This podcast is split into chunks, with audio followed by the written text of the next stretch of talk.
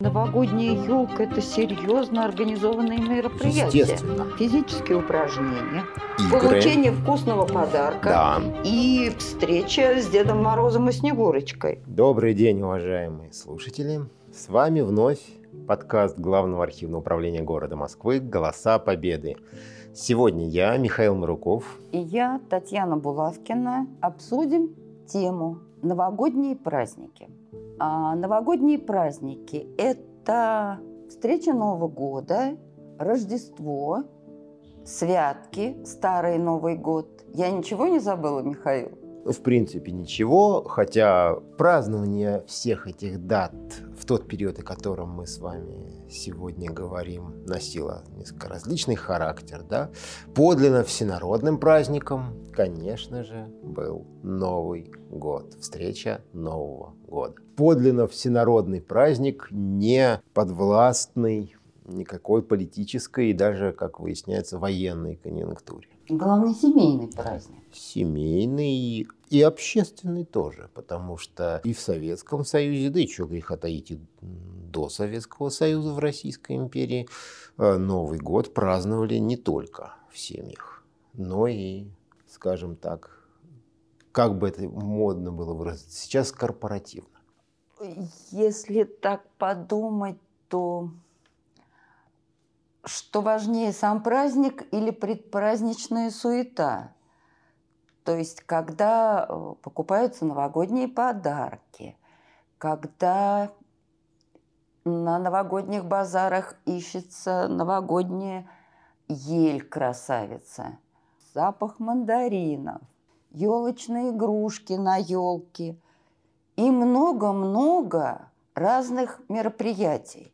И катание с горки, и игра в снежки, и снежные бабы. Я уже не говорю о новогодних концертах, утренниках, балах для молодежи. И, конечно, самое главное – новогодняя елка для детей.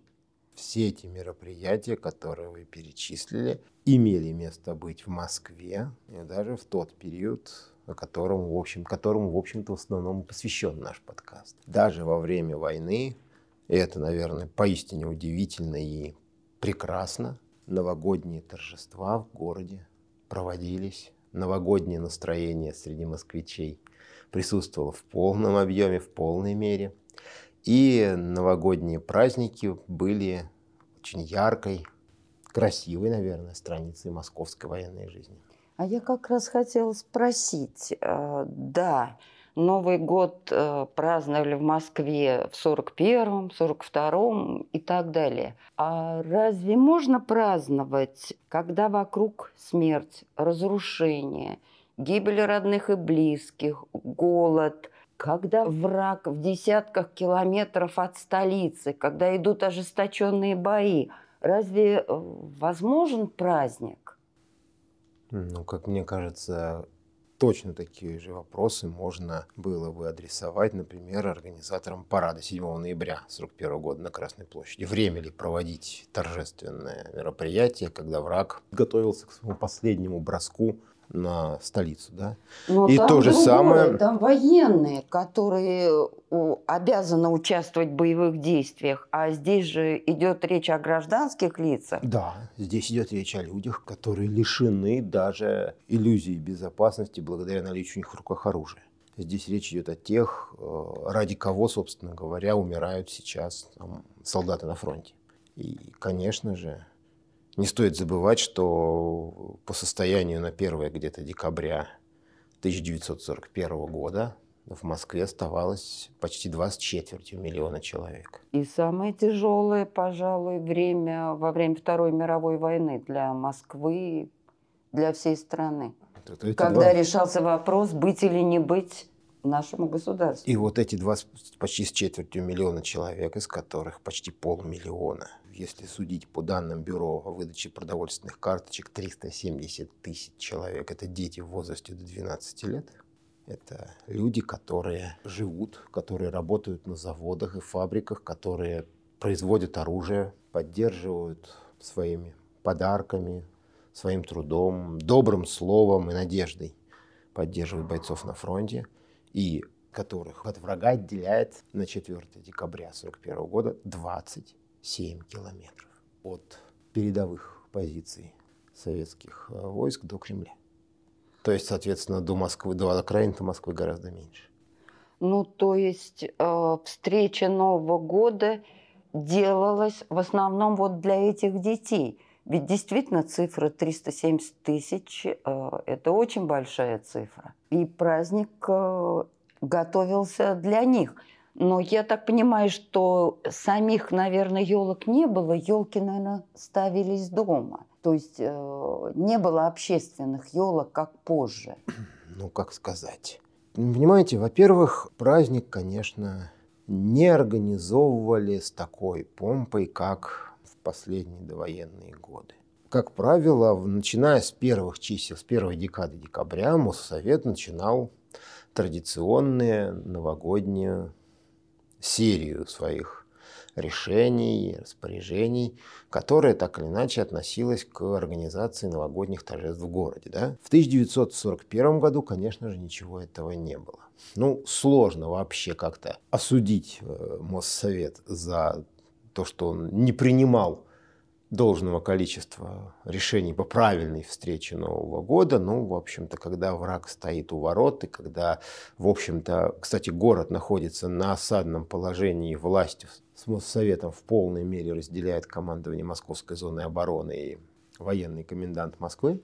Но, тем не менее, Новый год Москва отпраздновала и в декабре 1941 года. Притом отпраздновала даже с какой-то такой если хотите, старомосковской разухабистой даже безмятежностью. Мне это, знаете, напоминает э, один из фрагментов э, советского мультфильма о сказке о золотом петушке по сказкам Пушкина. Помните, там царь Дадон спрашивает своих сыновей, как бы им сделать э, так, чтобы, враг, чтобы унизить поскорее моральный дух врага, да? И там один э, предлагает, что надо войско снять с границы и поставить в круг столицы. Враг увидит, что столица ест, пьет, пьет и ест и веселится, он от страха задрожит без оглядки побежит. Вот. Так вот, э, естественно, вольно, вольно или невольно, но москвичи э, тем, что они отдались празднованию Нового года, в общем-то, да, нанесли еще один очень болезненный и моральный удар по и без того сильно попорченному самолюбию гитлеровского вермахта. Потому что в прифронтовом городе, который постоянно находится в зоне действия авиации противника, где воздушная тревога, в общем-то, даже и не объявляется, и отбоя тоже нет. То есть ноябрь-декабрь мы уже неоднократно приводили в пример ноябрь месяца 1941 года как один из самых тяжелых э, месяцев с точки зрения воздушной опасности. Ну, 46 налетов за 30 дней, это, согласитесь, все-таки немало. Город, где проблемы с водоснабжением, с электроснабжением, э, где проблемы с дровами. И тем не менее, город, в котором вроде бы никто не помышляет о праздновании Нового года. Но посмотрите газеты, московские газеты за декабрь месяц. 41 года. 41 года. Они выходили и начиная где-то, ну не, не с первой, правда, а, а со второй декады декабря, в них буквально как по волшебству появляется новогодняя тематика. Это был единственный год, когда Моссовет не издавал своего ежегодного решения о доставке новогодних елок для населения, о доставке и продаже. Для справки, где-то в конце первой декады 40 -го года был такой документ. Затем такие документы последовали. Просто простое перечисление. 5 декабря 1942 года Моссовет принимал это решение о, о доставке и продаже новогодних елок населению. 14 декабря 1943 года 7 декабря 1944 года и 5 декабря 1945 года. Единственный год, когда, не, не, когда в, в перечне решений Моссовета такого решения вы не найдете, это декабрь 1941 года. Но елки же продавали. Именно, и при том не просто продавали, а Управление зеленого строительства через газеты «Московский большевик» оповестило москвичей о том, что в Москву завезено 100 тысяч елок. Это вообще уникальное э, сообщение, поскольку фактически получается, что люди сами по собственной инициативе продолжили традицию мирной жизни. И в условиях, когда вокруг города идут бои, когда все основные районы области, а, которые являлись э, резервуаром, скажем так, для порубочных угодий и местом расположения основных порубочных угодий для снабжения Москвы зелеными красавицами, оказались в зоне боевых действий. А где же тогда елки брали? А вот оттуда и брали. Но не стоит забывать, что... Как это партизанские вылазки за елками? Совершенно не обязательно делать партизанские вылазки. Но когда на рубежах, на ближних рубежах обороны Москвы стоят ополченческие дивизии, воинские соединения, со, со, созванные, собранные из тех же самых московских работников, э, рабочих, инженеров, из тех же самых работников бывшего управления зеленого снабжения, зеленого строительства города Москвы. Когда сотни тысяч москвичей заканчивают оборудование линии укреплений на ближних подступах к Москве и на окраинах города, куда, как мы с вами прекрасно помним, входили сотни километров тысячи даже километров лесных завалов, из которых совершенно спокойно можно изъять энное количество тысяч э, товарного вида елочек, это не повлияет на их непроходимость для немецких танков, но зато очень повлияет на моральный дух москвичей, которые получат совершенно нежданно-негадно замечательные свеженькие елочки самых товарных э, размеров. То есть от метра где-то до двух с половиной метров по стандартам, э, которые установились в довоенное время, прескурант на елке начинался от метра. Ниже, как правило, их не заготавливали. Но самым маленьким размером были метровые елочки. Именно они же первыми оценивались. Потом, потом э, градация шла в среднем через 20 сантиметров высоты. 20-25 сантиметров, ну где-то так. Метр двадцать, метр пятьдесят, э, метр семьдесят, два метра, ну до двух с половиной метров. Это самые ходовые размеры елок. И вот именно таких ходовых размеров елок завезли в город почти 100 тысяч. Мне хотелось бы добавить, да, распоряжение исполком о новогодних елках не было, но тем не менее в декабре 1941 года решение исполкома было принято о разрешении израсходовать до 10 тысяч кондитерских изделий для организации детских праздников. И это получается подарки под елку? Да. А, уточню, это распоряжение номер 213 от 26 декабря 1941 года. Притом а, распоряжения Моссовета касались обычно частных и малозначимых вопросов. Для особо важных предназначались решения Моссовета. Да? И вот э, час, таким частным определением разрешалось израсходовать 10 тысяч килограммов кондитерских изделий, 10 тонн кондитерских изделий. В проекте, предложенном к этому распоряжению была даже небольшая разблюдовка. Предлагалось использовать 7,5 тонн конфет и 2,5 тонны печенья. И все это предлагалось использовать для подарков детям на новогодние елки. Из чего совершенно очевидно, с логикой дважды два равно 4, следует, что даже зимой 41-42 года елки в Москве были проведены. Но эти подарки, они подразумевали, что родители их покупали в магазинах, или это елки, которые организовывались на предприятиях и выдавались детям? Это были прежде всего елки, которые организовывались для детей. Эти подарки, естественно, в свободную продажу не поступали, они не продавались. Да и где их было продавать? Большая часть магазинов была передана, прикреплена корсом или снабжалась, снабжала по карточкам. Да? То есть елки на заводах, фабриках? Э, Нет. В организации? Прежде всего, прежде всего, э, на территории детских учреждений. А в детских садах, школах? При том, что большинство из них было закрыто, как мы помним. Но к Новому году открыли к Новому году были открыты те школьные здания, которые имели, имели залы или убежища. Именно в них и были организованы елки для детей. В каждом районе старались выдержать примерно равную пропорцию таких зданий, чтобы можно было вместить всех желающих детей в период новогодних праздников и новогодних... Ну, новогодние каникулы тогда не существовало, потому что учебного года не существовало. Учебный год был отменен, но тем не менее. Вот. И прежде всего эти подарки выдавались детям, которые посещали эти елки. Они распределялись, эти 10 тонн были распределены по районам города Москвы. Каждый район получил свои центнеры, скажем так. И выдавались. Это самый, наверное, тяжелый Новый год истории Москвы. Когда фактически не на официальном московском уровне не проводилось крупных э, новогодних мероприятий. Но уже через год мы видим совсем другую картину. Вы имеете в виду елку в колонном зале Дома Союзов? Хм. Елка в колонном зале Дома Союзов, э, уважаемая Татьяна Михайловна, это всего лишь верхушка московского новогоднего айсберга. Но это главная елка страны.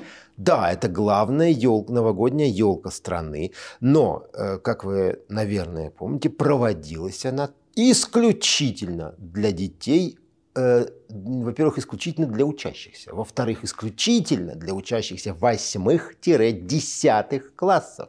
То есть там малышей не Это была самая э, великовозрастная елка страны. Это, был, это было уже нечто среднее между новогодней елкой и новогодним балом.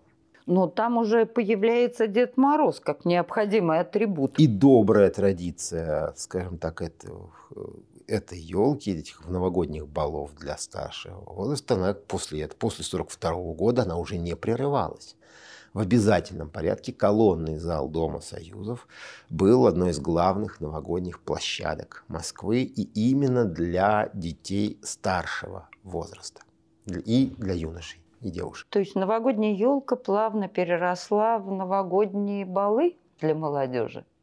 Новогодняя елка уже начиная с 1942 года, и это картина повторится и в 42-м, 43-м, 44-м, 45-м годах, превращается окончательно возвращается где-то к довоенным стандартам, где-то даже дополняется и превращается в красочное действие, рассчитанное, вообще встреча Нового года, возьмем вопрос немножко шире, встреча Нового года превращается в красочное действие, рассчитанное, конечно, прежде всего на молодое поколение москвичей, да, на, на детей и юношество. И растянутая по времени на весь период школьных каникул. Ну и не забывать про новогодние подарки, которые на этих елках дети получали. Только за один год э, есть ведь еще одно распоряжение Моссовета. Мы, мы его обычно упоминаем реже, поскольку оно проходило в массе документации. Э, только за один год, если не изменяет память, по-моему, 43-44, для участников елки в колонном зале Дома Союзов было выделено 4 тонны выпечки на подарки и на угощение. 4 тонны выпечки только на одну елку. А, например, в, учитывая, как развивалась эта программа и насколько рос э, аппетит ее юных участников, которые, настроение которых становилось все лучше и лучше, и по мере отодвигания фронта все дальше на запад, и по мере улучшения жизни и настроения в самой Москве, вот, то можно сказать, что аппетиты росли в геометрической прогрессии. Уже в зиму 42-43 годов на новогодние подарки выделялось 18 тонн кондитерских изделий и сладостей. Да, если мы вспомним 41 год, 10. 10 в 42-м 18 тонн, в 43-м, там, 43-44 уже около 20 тонн. И так вот потом плавно перебралось за 20 тонн. В 1942 году в колонном зале появилось главное действующее лицо Дед Мороз. А через год Дед Мороз появился со своей очаровательной спутницей, внучкой Снегурочкой. У меня вот какой вопрос. Откуда взялась Снегурочка? Или она типично русский вариант? По-моему, в европейской истории Снегурочек нету. И почему внучка, а не дочка? Или жена, или сестра? Ну, это интересный вопрос. Кстати, внучка, если, так, мы, если мы дадим себе повод просто задуматься, внучка – это, интереснее, это очень интересный персонаж. Это как бы переходное звено от недоступного из э, былинно-сказочных времен происходящего дедушки к той аудитории, которая сидит в зале. Именно такая же юная, такая же веселая должна быть та, кто будет общаться непосредственно с, с теми, кто сидит в зале. То есть главный это проводник Снегурочка, с детьми. Снегурочка это свой человек для детей. Понимаете? Который помогает дедушке проводить Конечно. елку. Конечно. И Ну, дарить подарки. ну, скажем так, замшелый дедушка вот, во всех смыслах этого слова, ибо борода по пояс. Давайте не забывать, что для многих, из многих детей военной поры, как вообще для многих детей э, советской эпохи, особенно того времени, отношение к людям старшего поколения, и вообще отношение к старшему было совсем другим, чем мы себе можем представить по, например, по классической литературе или еще что-то. Вот, поэтому Снегурочка – это, можно сказать, почти что сказочная пионерка, которая такая же замечательная, как и они сами, такая же веселая, неунывающая, современная. А Дед Мороз, он заслуженный ветеран, дедушка, который уже свое за очень многие века и годы да, отработал. Вспомните в связи с этим того же Гайдара, Тимура и его команды.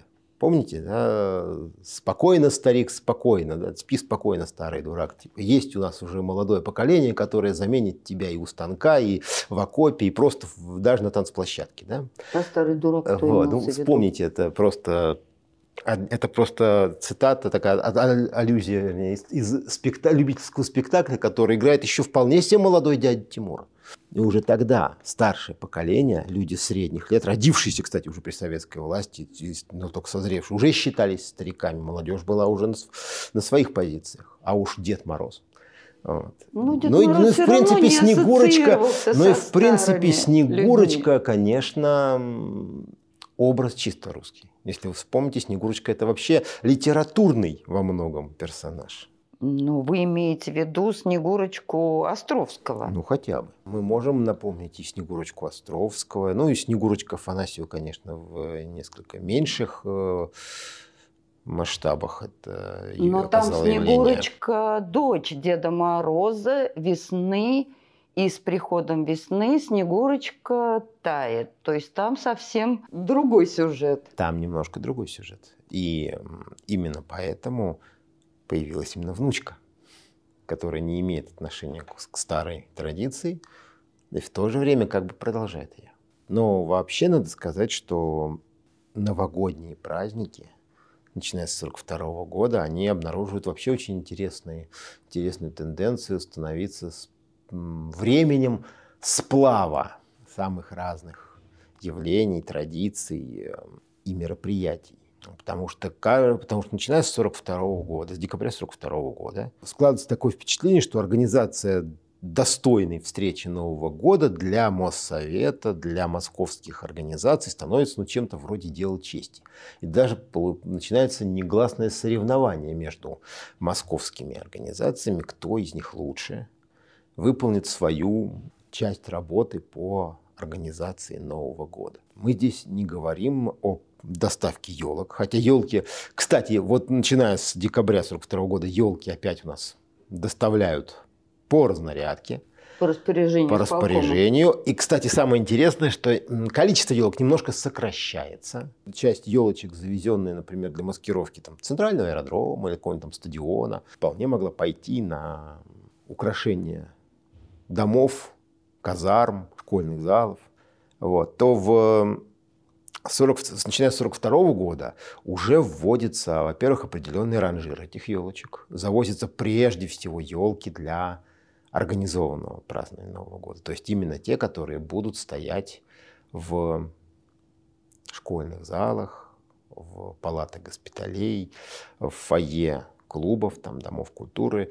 Ну, правда, с одним ограничением. Это должны быть учреждения, где есть убежище, чтобы в случае чего можно было перемонтировать праздничную площадку именно туда. Притом убежище не абы какое, а газоубежище. То есть по высшему разряду оборудованное. То есть при проведении новогодних елок подразумевалось наличие бомбоубежища и в случае экстренной необходимости, чтобы можно было детей туда отвезти. Ну, если мы помним, то последний налет немецкой авиации на зону московской противовоздушной обороны состоялся 9 июня 1943 года. А последний немецкий разведчик пролетел над Москвой накануне операции «Багратион». То есть это уже июнь 1944 года. То есть фактически до июня 1944 года столица СССР теоретически, по крайней мере, находилась в зоне воздействия авиации противника. Нет, конечно, можно было бы, наверное, положиться на то, что у немцев тоже Шнапс, Рождество и Санта-Клаус, да, но как-то советские руководители предпочитали не полагаться на счастливый случай, а творить его сами. Поэтому прежде всего обращалось, обращалось внимание на организацию хорошего, хорошей встречи Нового года. Опять же, конечно же, для, прежде всего, для самых юных. Но вот для них теперь уже предлагалась совсем другая программа. Во-первых, елки делились на три разряда. В районах организовывались елки для самых маленьких, прежде всего, для первых, э, там, тире где-то третьих классов, по школам. В, а кажд... в, в обязательно и, и детским садам. Ну, детских садов было меньше. Но во всех детских учреждениях обязательно проводились новогодние елки. С вручением подарков. С вручением подарков. Это, как говорится, для своего контингента и жителей окрестных домов, потому что ну, далеко не все могли себе это позволить. Да, примерно 195 тысяч московских школьников в 1942 году вернулись э, в школы, но это было далеко не все. Да? Многие еще не могли учиться или там, не имели возможности ходить в, в, в ту или иную школу, но прийти в школу на Новый год им должна была быть предоставлена такая возможность. Елки для детей пятых, седьмых классов за них отвечали райисполкомы. Они проводились тоже частично в школьных учреждениях, либо в районных домах пионеров и школьников. И, наконец, две общегородские елки, самых важных. Это колонный зал Дома Союзов и Московский дом пионеров. Вот две главных э, елочных площадки – на которых проводились новогодние торжества в 42-44 годах. Зимой 44 и 45 добавится еще одна площадка. Она совершенно уникальная.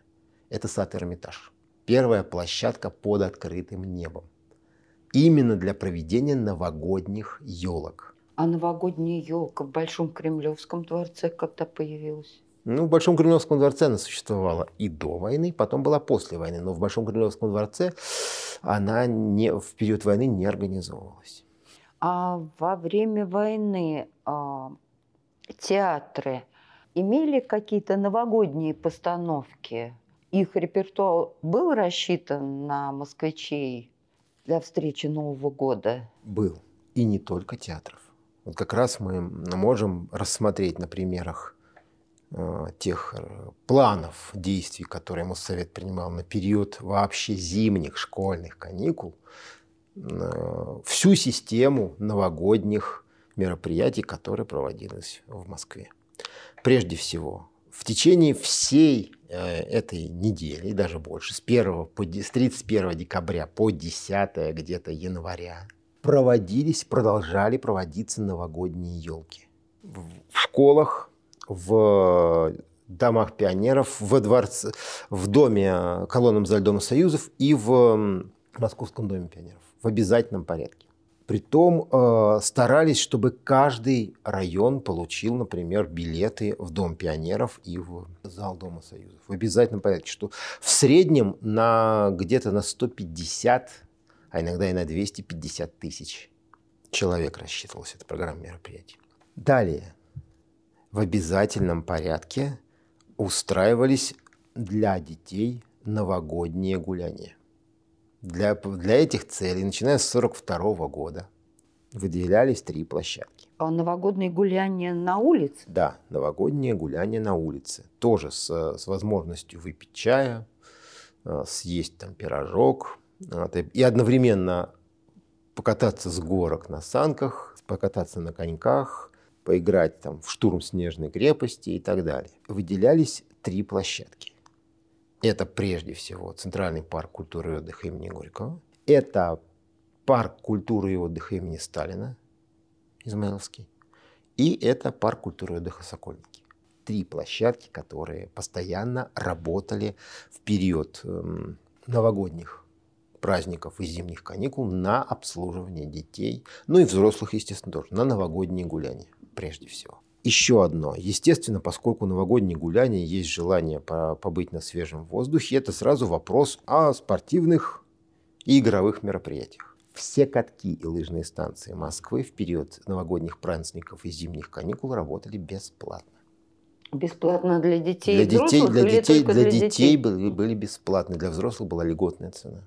В среднем в полтора-два раза ниже, чем в обычное время. Каждое добровольно-спортивное общество обязывалось подготовить свои объекты к использованию вот для этих целей. Существует несколько планов, из которых видно там, до, до 40 катков и лыжных станций Москвы полностью работали на эти цели в период э, новогодних мероприятий. В 1942 и 1943 годах, ну, в порядке, если хотите, помощи фронту и одновременно для придания новогодним игровым и спортивным мероприятиям массовости были предприняты интересные акции. Массовые физк- лыжно-физкультурные походы по Измайловскому лесничеству для сбора а, хвои для приготовления лечебных и, и витаминных напитков. Это был такой квест, если хотите.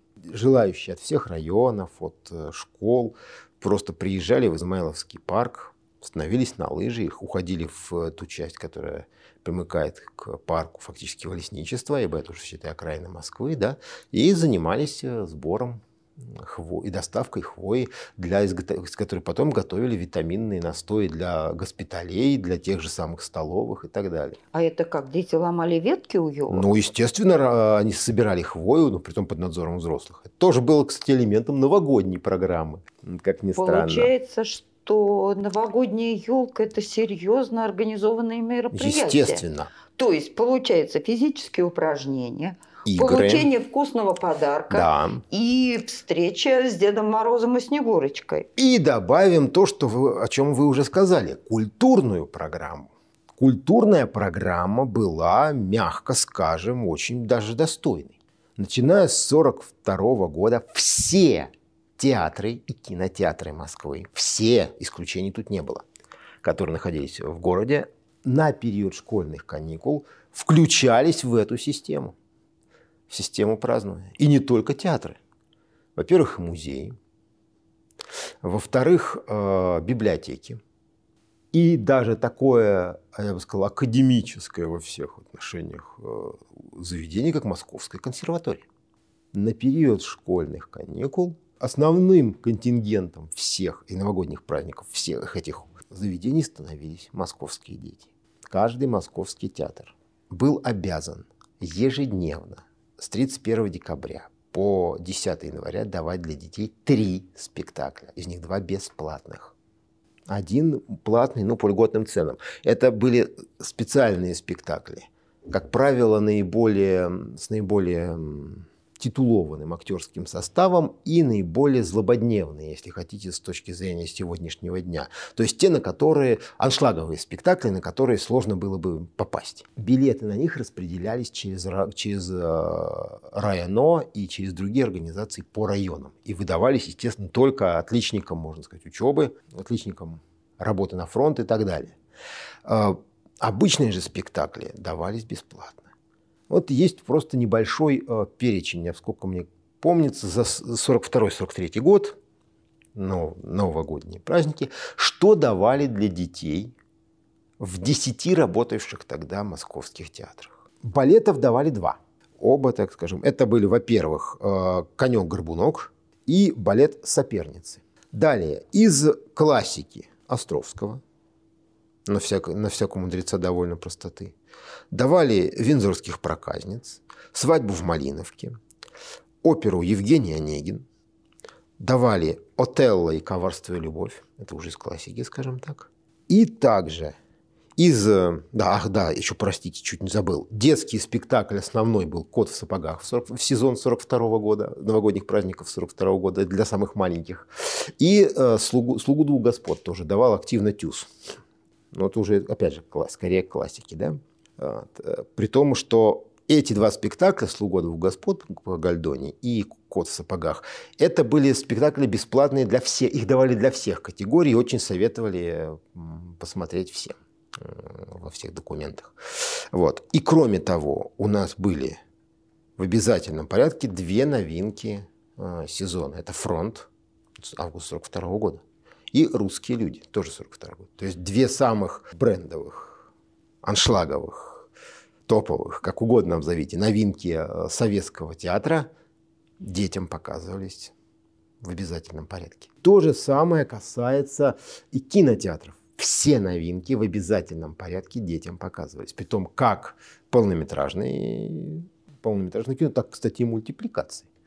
Можно было посмотреть э, мультфильм «Украденное солнце», и тут же можно было посмотреть э, «Она защищает Родину», а секретарь какие фильмы райкома. для детей были новогодние? Специальных, специальных не было специальных новогодних. Но, например, в 1944-1945 году сказку «Василиса прекрасная», ее, можно сказать, премьеру приурочили именно к новогодним праздникам. Михаил, мы с вами поговорили о московских детях, как они праздновали Новый год. А я хотела вас спросить, а ленинградские дети, у них были новогодние праздники или в осажденном Ленинграде было не до новогодних праздников. Новый год праздновали везде. От Дальнего Востока до партизанских отрядов Белоруссии, уж если на то пошло. Потому что Новый год это еще, если хотите, загадывание на желание на, на будущий год. А уж э, возможность выразить свою надежду на победоносное окончание войны, на освобождение, на возвращение родных и близких, это такая возможность, которой грех было бы не воспользоваться. И в, даже в осажденном Ленинграде Новый год праздновали. Притом праздновали, можно сказать, на всех уровнях. От детских учреждений до госпиталей, э, военных учреждений и заводских коллективов.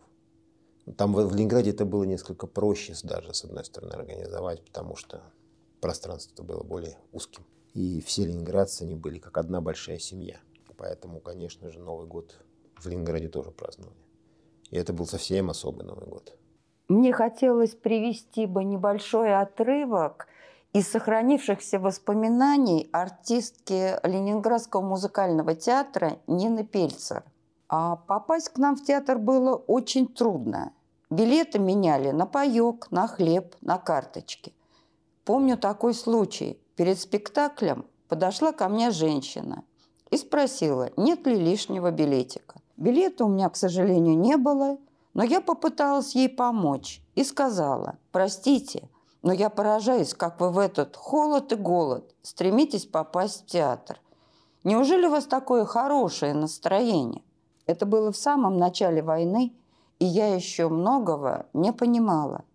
И она мне ответила, у меня умер муж от голода. Когда же я прихожу к вам в театр, когда я слушаю музыку Легара или Кальмана – я обретаю силы, мне хочется жить. К этим воспоминаниям очень сложно что-то добавить. То есть театр помогал людям жить. И не только театр. Людям помогали жить и простые подарки или весточка от своих родных и близких о том, что кто-то жив, кто-то продолжает воевать или кто-то ждет с фронта своих отцов, братьев, мужей сыновей. Поэтому и Новый год, кстати, нашел свое отражение и в работе советской почты, и в почтовых полиграфии. Не забывать, что в СССР значит, был наладен даже выпуск новогодних почтовых открыток. Я вот вас хотела военного стандарта. спросить, а открытое письмо это что? Это открытка, которая с двух сторон может читаться? Что такое открытое письмо? Ну, фактически, да. Фактически это почтовая карточка увеличенного размера, которую можно было заполнять с двух сторон, которая предназначалась как раз для посылки. В период войны был налажен выпуск э, почтовой продукции такого военного стандарта. Упрощенной полиграфии, уменьшенное количество цветов, как правило, там красный, черный, иногда синий. Но это был очень удобный формат. Привет с фронта. То есть открытки, которые как раз, или наоборот, привет на фронт. Да? Открытки, которые, соответственно, распространялись либо в войсках, либо в тылу, которым очень легко было обменяться, скажем так.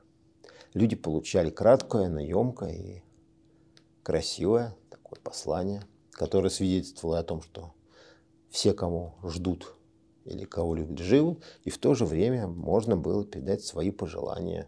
Ну, среди открыток С очень много новогодних поздравлений командиров своих бойцов с наступающим новым 1942, 43, 44 году. Но это была, кстати, вообще функция офицеров. Надо сказать, это было во всех армиях, участницах Второй мировой войны. Офицеры, особенно я имею в виду младшие офицеры, то есть командиры взводов, рот, батальонов, как правило, были еще одной, одним из самых необходимых звеньев, ну, как бы сейчас выражено было, идеологической работы в войсках, да?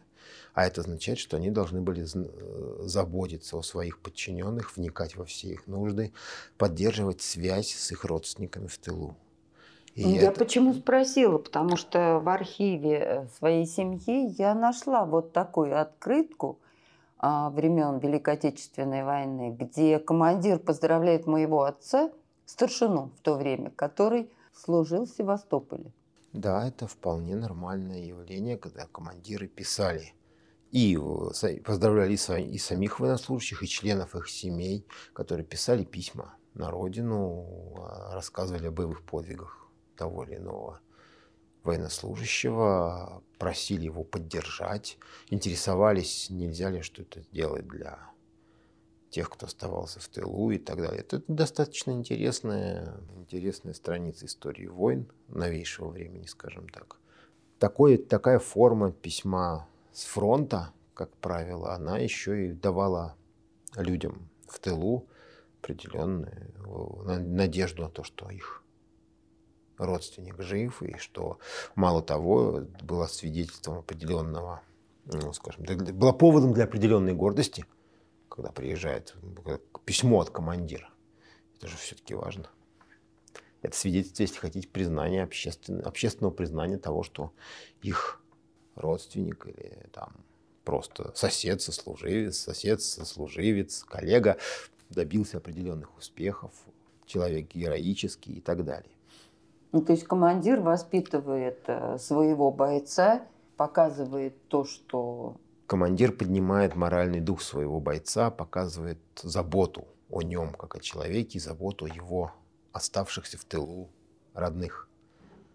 Это как бы укрепление связи фронта и тыла. Поэтому, кстати, письма на фронт, письма с фронта и были так популярны, в том числе для литераторов, для пропагандистов, для артистов. То есть э, это э, очень мощное морально-психологическое воздействие. Не случайно в очередной экспозиции глав архива Москвы, которая посвящена, кстати, именно традициям празднования Нового года, ну, естественно, на примере документов, хранящихся в московских архивах, но, тем не менее, эта тенденция отражает и общий, общегосударственные, общероссийские тренды, да, и очень много места уделено именно вот такие, такой новогодней переписке и новогодним поздравлениям. Есть и образцы открыток, в том числе военного времени, есть и образцы переписки. Да, здесь можно было бы привести письмо девочки Шагане, которая написала отцу следующее письмо. «Дорогой папочка, поздравляю тебя с новым 1944 годом и желаю здоровья и скорейшей победы над врагом. Нора и я здоровы. И мама тоже. Мне сейчас готовимся к елке. Мы в школе собираем елочные игрушки и костюмы. Папочка, мама очень беспокоится, что от тебя нет никаких писем. Почему ты нам не пишешь? Напиши нам скорее, а то мама очень беспокоится. Мы все очень ждем твоих писем. 19 декабря 1943 года а жив ли этот папа был на тот момент? Мы этого сейчас не знаем. Очень хотелось бы надеяться, что жив. Но, понимаете, даже если он погиб на тот момент, такого рода письма все равно распечатывались. И их, как правило, читали все бойцы того подразделения, в котором служил погибший. Это тоже очень мощное средство информационно-психологического воздействия и идеологического воздействия. И, как правило, если, бы, если боец был жив, он, естественно, обязательно отвечал. Если же он погиб, за него отвечали его боевые товарищи. Да, раздел на выставке, посвященный Великой Отечественной войне, очень интересный. Здесь представлены письма, открытки, елочные игрушки и очень интересное новогоднее меню партизана Михаси, которое относится к 1942 году. Новогоднее меню партизана Михася. Первый пункт. Биточки по-партизански. Это когда от взрыва э, фрицы летят в разные стороны. Причем нарисованы карикатурные фигурки. Свиная отбивная.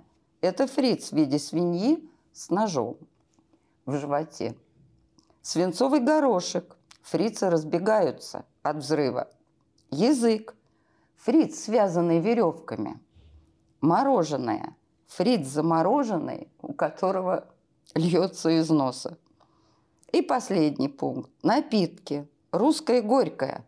Это когда на могиле крест. Очень э, необычная листовка антигитлеровского содержания. Вы не находите? Ну, действительно, листовка очень интересная, конечно, рассчитанная прежде всего на свою уже, скажем так, аудиторию, на своих боевых товарищей, на гражданское население, на подъем именно боевого духа и подъем настроения. Но новогоднюю тематику обыгрывали и пропагандисты. Мы с вами можем вспомнить в том числе материалы наших предыдущих подкастов, когда мы рассказывали о работе радио, о работе периодической печати, потому что Рождество, Новый год отмечались по обе стороны линии фронта. И поэтому очень часто в финских, немецких, испанских окопах, где-нибудь там под Ленинградом, под Сталинградом, на Курской дуге, ну, конечно же, вот на восточном валу очередном там или где-нибудь на берегу какой-нибудь очередной реки, которую назначили последним решительным рубежом восточного, очередного восточного вала, в окопах противной стороны тоже читали пропагандистские листовки или слушали какое-нибудь радио, где напоминали о тоске по дому, о славных мирных временах, о праздновании Нового года без войны, без смерти, без крови, ну и заодно без бесноватого фюра. Поэтому Новый год был и оружием. Если для своих это было средство пожелать скорейшей победы, выразить надежды на скорейшее завершение войны и возвращение родных и близких, то для врагов это было приглашение подумать о себе, о судьбе своих близких. А, уважаемые слушатели, мы хотим вас пригласить на интересную выставку, которая организована главархивом Москвы и которая открыта в преддверии наступающего Нового года. Выставка работает по адресу улица Профсоюзная, дом 82, корпус 1. Выставочный зал открыт по будням с 11 до 20 часов. Приходите, вы увидите много интересного.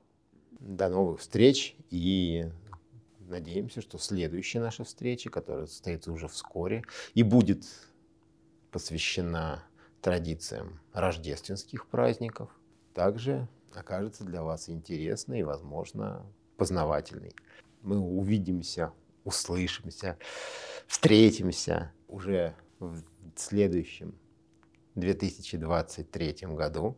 Поэтому, пользуясь случаем, спешим поздравить вас с наступающим Новым годом – и пожелать в нем всего того, что вы сами хотели бы себе пожелать, и всего самого-самого наилучшего. Любви, здоровья, счастья. С вами были я, Татьяна Булавкина. Я, Михаил Маруков. Всего вам доброго. До новых скорых встреч.